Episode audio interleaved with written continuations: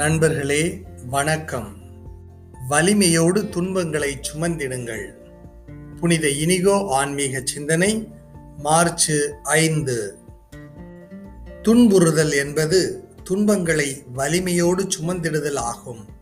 அப்போதுதான் துன்பங்கள் நம்மை விழத்தாட்டாது. துன்பங்களை வலிமையோடு ஏற்றுக்கொள்வது கிறிஸ்தவ மதிப்பீடு ஆகும்.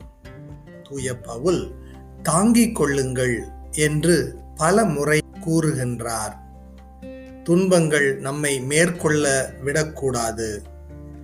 கிறிஸ்தவர்களுக்கு விடாமுயற்சி உண்டு என்பதே இதன் பொருள்.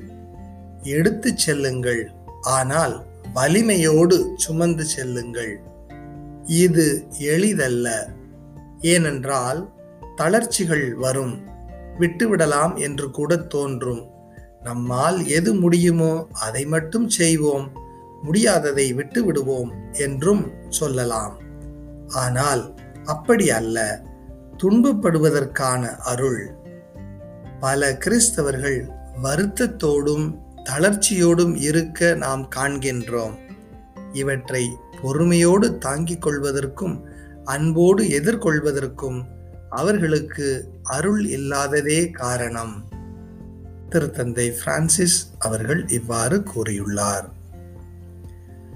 நாங்கள் கடவுளின் சபைகளில் உங்களை குறித்து பெருமையாக பேசி வருகிறோம்.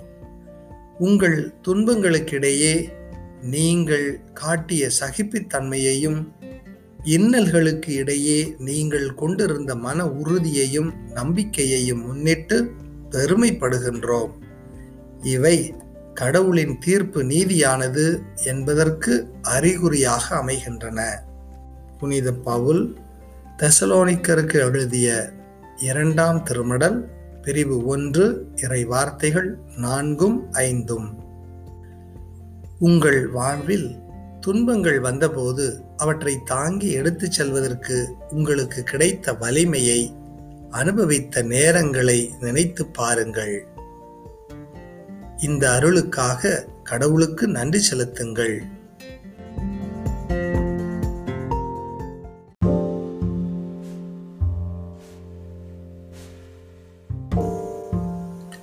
தவக்கால குறுஞ்சிந்தனைகள்.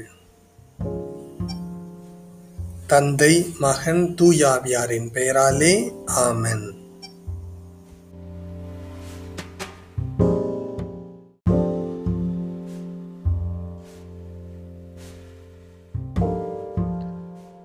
தலைமை குருக்களும் தலைமைச் சங்கத்தார் அனைவரும் இயேசுவுக்கு மரண தண்டனை விதிக்க அவருக்கு எதிராக பொய் சாட்சி தேடினர். அது கொலை வெறியோடு கூடி நிற்கும் அதிகார கும்பல். அவர்கள் முன்னே கைகள் பிணையுண்டு நிற்கும் உலகின் பாவங்களை போக்கும் செம்மறி. கொலை செய்வது என்று முடிவு செய்தாயிற்று. ஆயினும் அதற்கு நீதி சாயம் பூச தேடுகிறார்கள். பல பொய் சாட்சிகள் முன்வந்தும் ஏற்ற சாட்சி கிடைக்கவில்லை. ஆயினும் தங்கள் நிலையை அவர்கள் மாற்றிக்கொள்ளவில்லை. தலைமை குரு எழுந்து இயேசுவிடம் இவர்கள் உனக்கு எதிராக கூறும் சான்றுக்கு பதில் மொழி கூற மாட்டாயா என்று கேட்டார். ஆனால் இயேசு பேசாதிருந்தார்.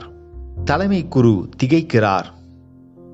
ஆளுநர் பிலாத்தும் அவரிடம் உனக்கு எதிராக எத்தனையோ சான்றுகள் கூறுகிறார்களே உனக்கு கேட்கவில்லையா? என்றார். அவரோ ஒரு சொல் கூட அவருக்கு மறுமொழியாக கூறவில்லை.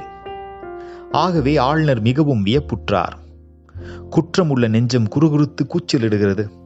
மாசின்மை நிதானமாக அமைதியாக நிலை குலையாமல் நிற்கிறது.